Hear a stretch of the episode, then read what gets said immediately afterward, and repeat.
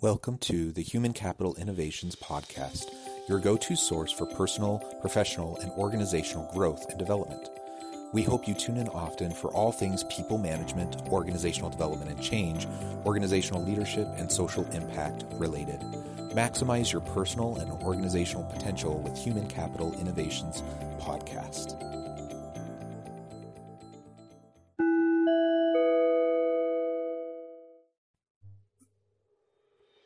Welcome to the Human Capital Innovations Podcast. In this HCI podcast episode, I talk with Jeff Harmon about developing technical experts to become vulnerable and successful organizational leaders.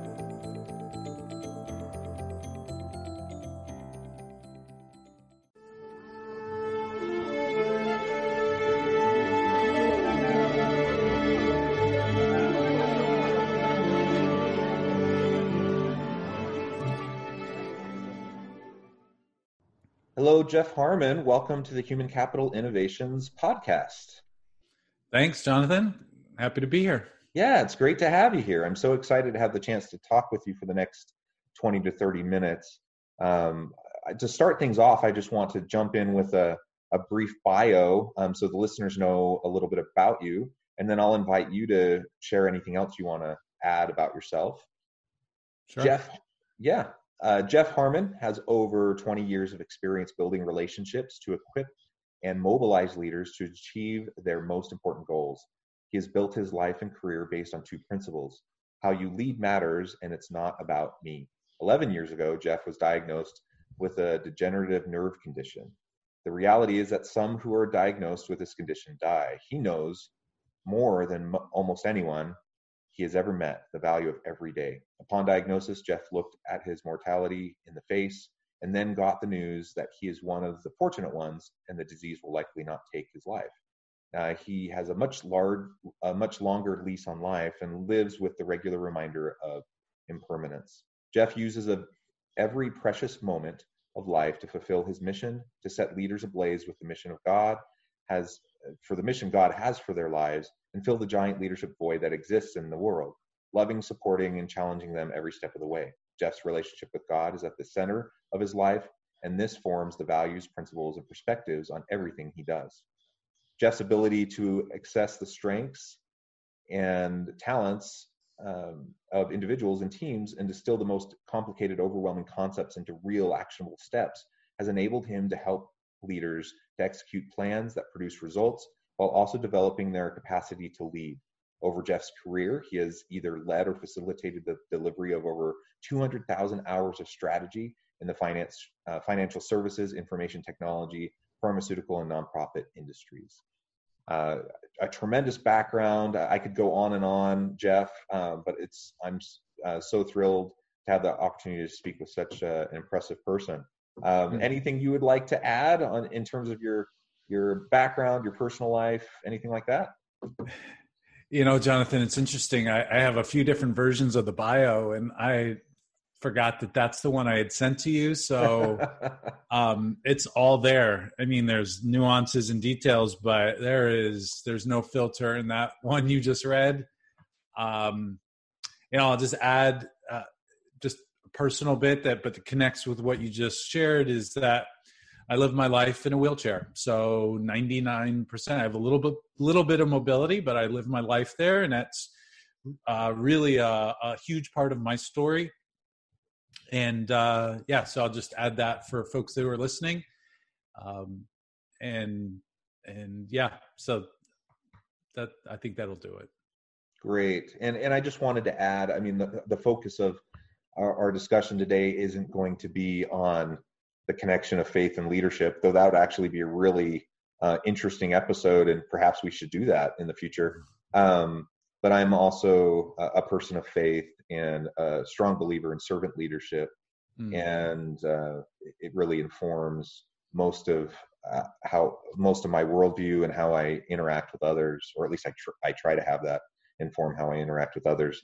Um, and I, I, get the feeling that that uh, fits with you as well. And and I think um, there's a lot of power to be found in in the the combination of of the spiritual and how we lead organizations.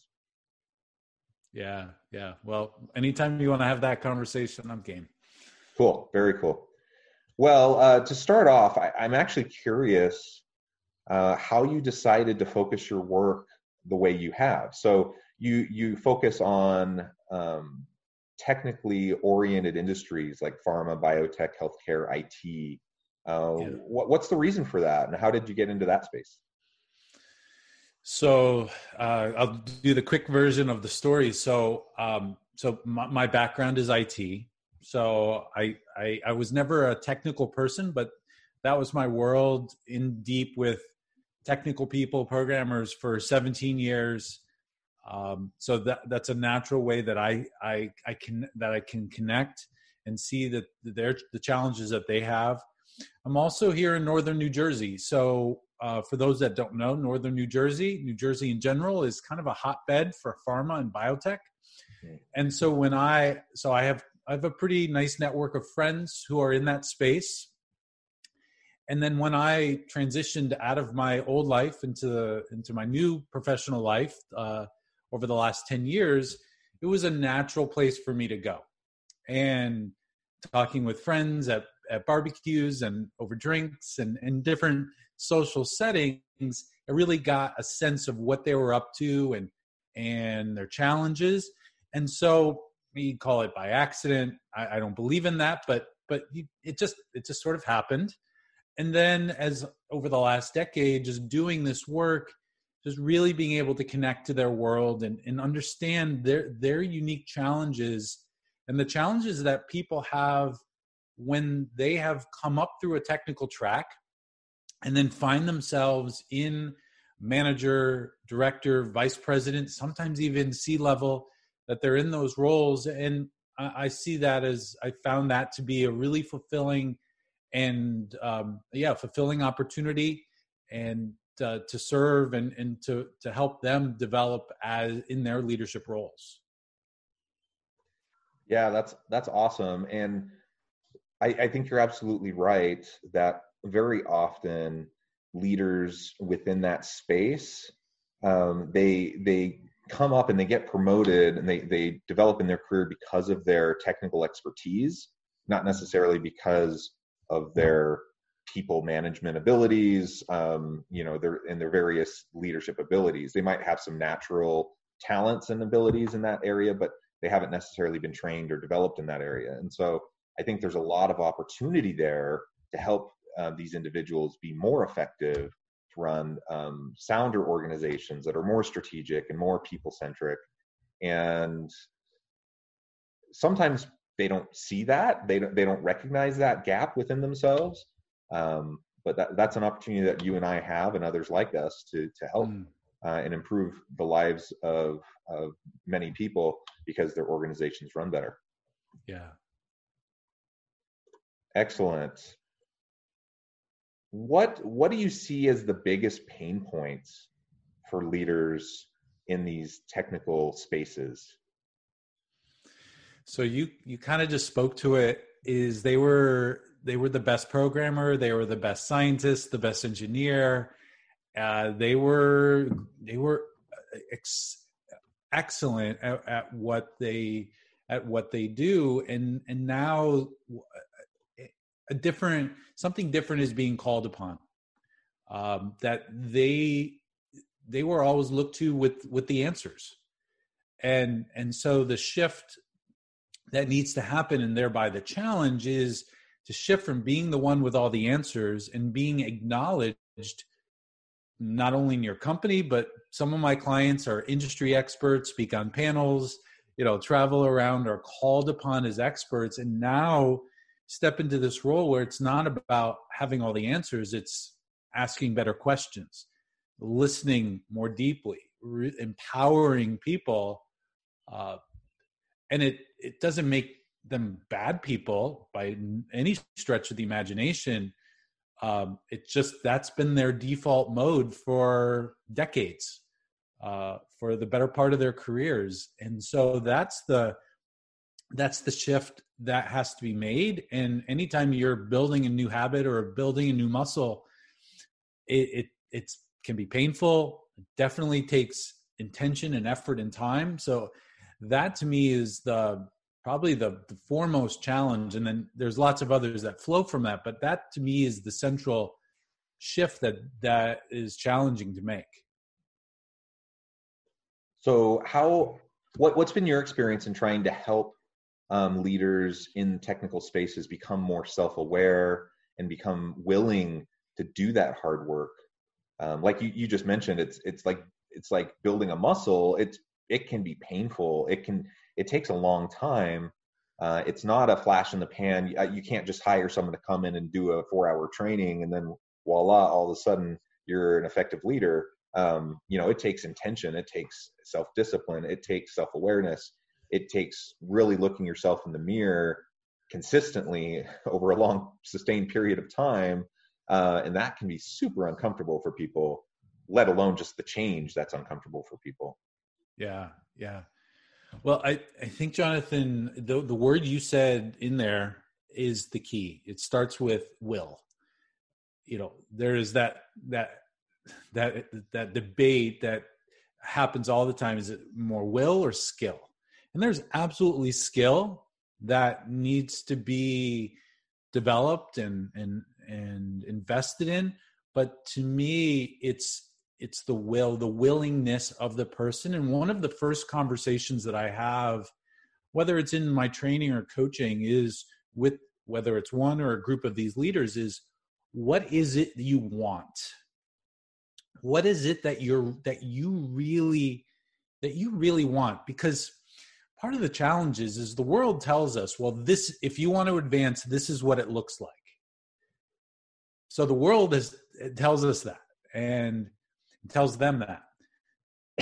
And so we're they're kind of thrown into this track somewhat without intention. And and so the question i have what i just said is what is it that you really want?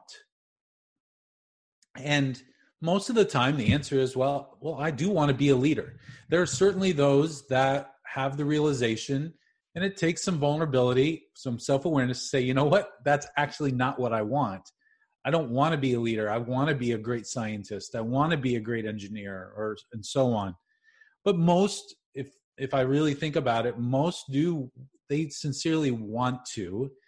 And then it's it's just taking a different approach. You said it it's more than just going to a four hour workshop or reading a couple books. It is uh, it, takes a different it takes a different approach um, than maybe what traditional development efforts would would would prescribe. Um, and so you know we can talk about our the method that we've developed uh, i've developed with my team but it starts really there. Willingness and commitment to to doing to doing this. And i, I have an expression it's not mine I've, i think marshall goldsmith has said it and others but what got you here won't get you where you want to go. So once we know where you want to go and you're willing and committed to that then it's about creating a path to to that end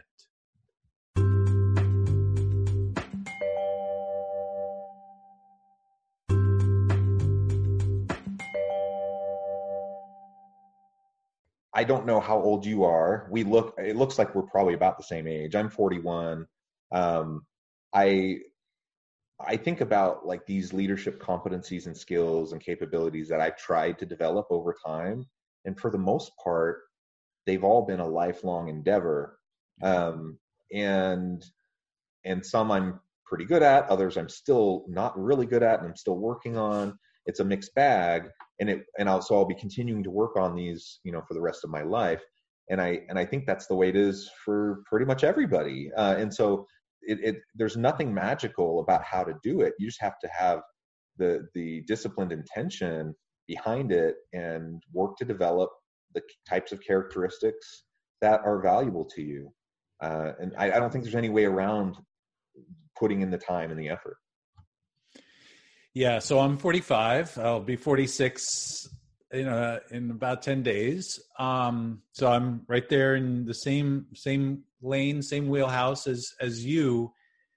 And you know the you know, I've been studying leadership, but but even more recently, uh, how do you how do you create an environment to really help these folks because because that's one of the things not just technically oriented people but but all leaders um, but those in that space they they often if we use the disc assessment and not to go too disky here but you know but the but the especially the c um the s and the c they're they're more in that in that realm and especially the c's they they like they like structure they like something that has been thoughtful and proven. And so as i've been studying habit change and and development what really works i mean i think that's what what's needed. The discipline as you said the commitment and then creating a structure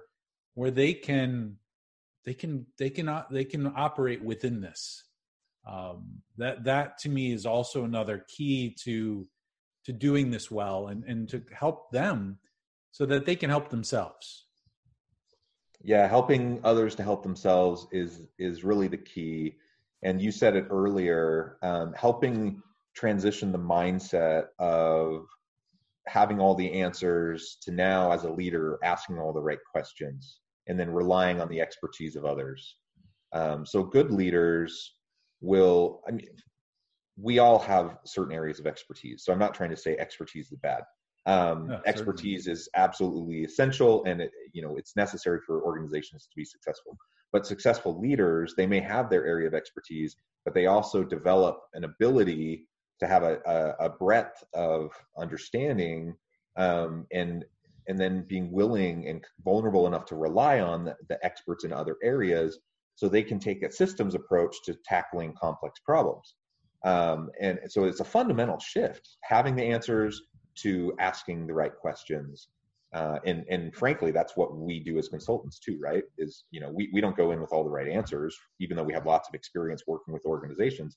We go in and we try to probe and ask the right questions to help our clients think through the issues they're facing and come to realizations, right?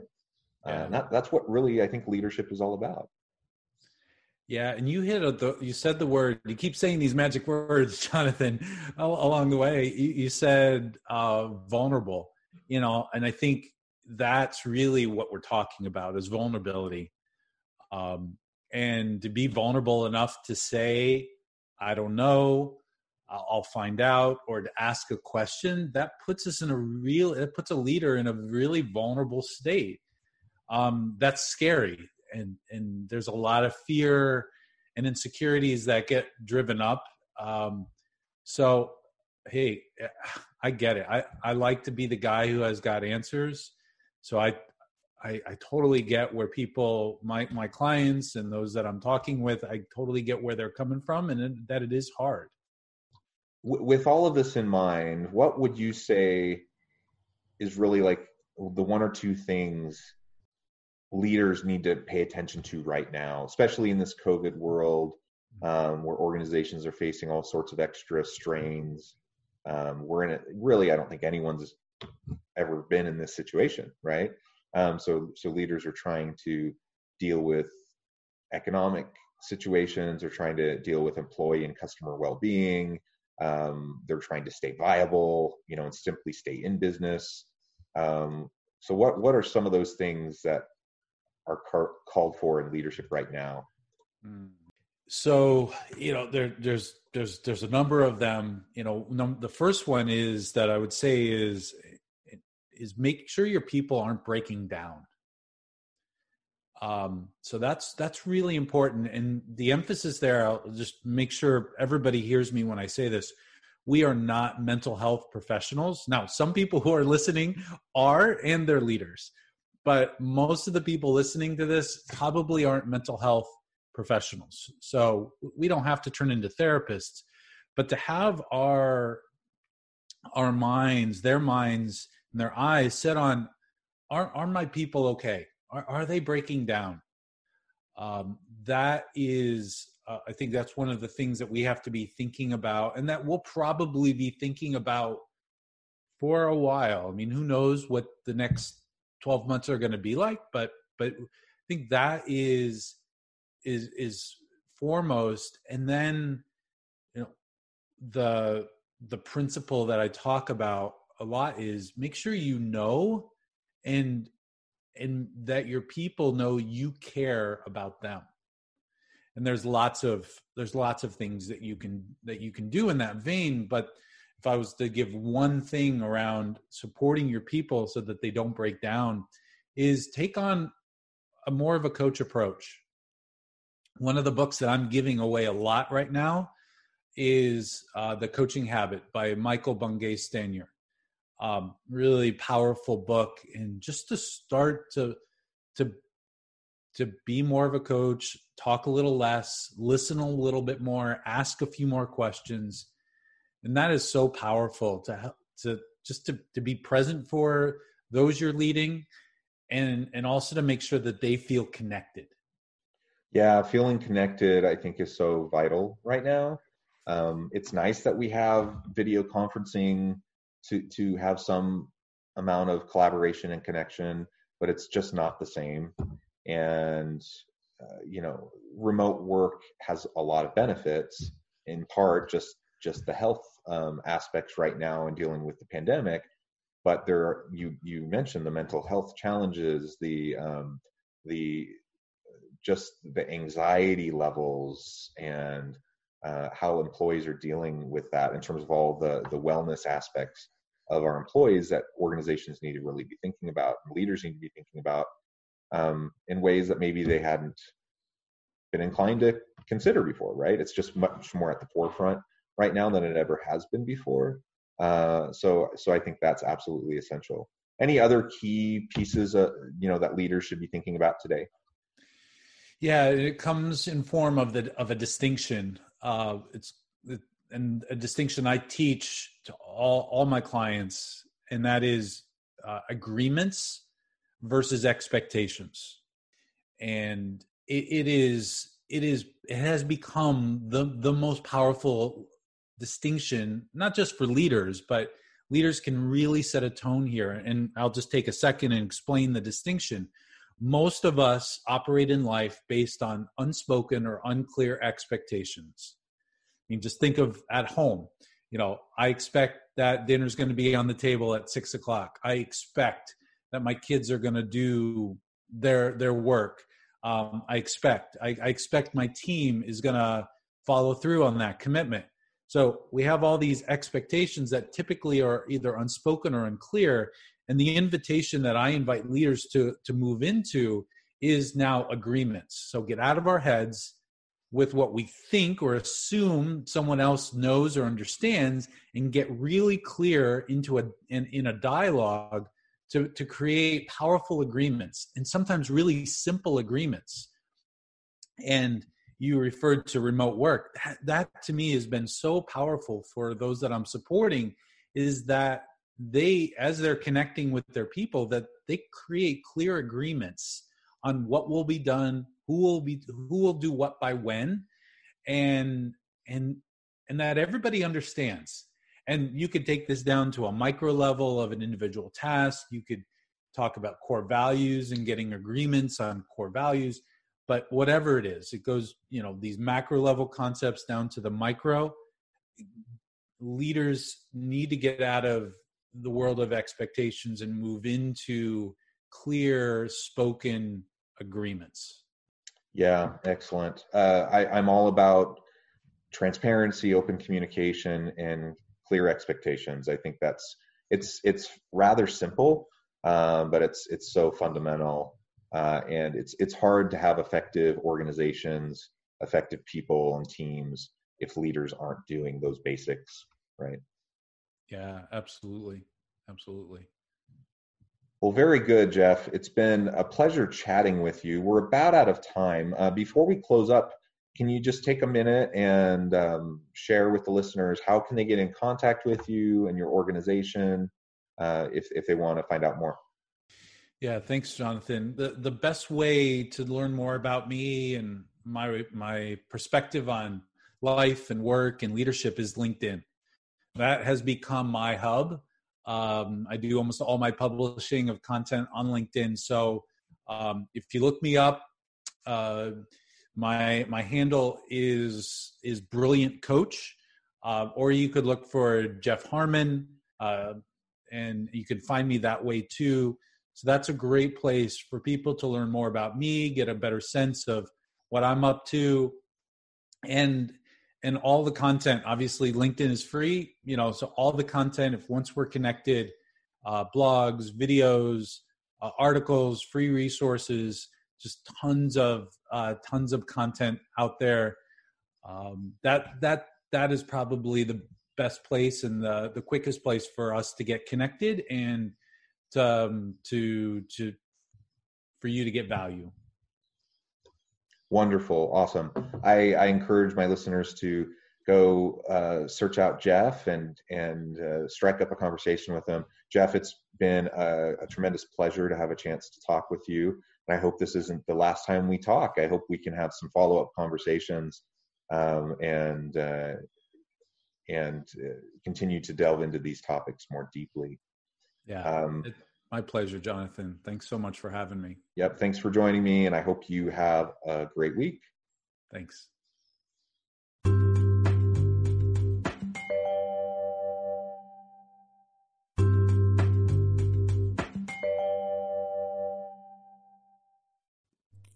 Thanks again for joining us for this episode of the Human Capital Innovations Podcast.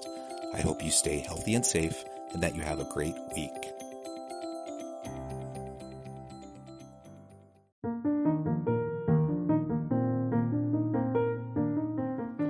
Check out our new weekly LinkedIn newsletter, Alchemizing Human Capital, exploring industry trends via original research and interviews with executives and thought leaders from across the globe.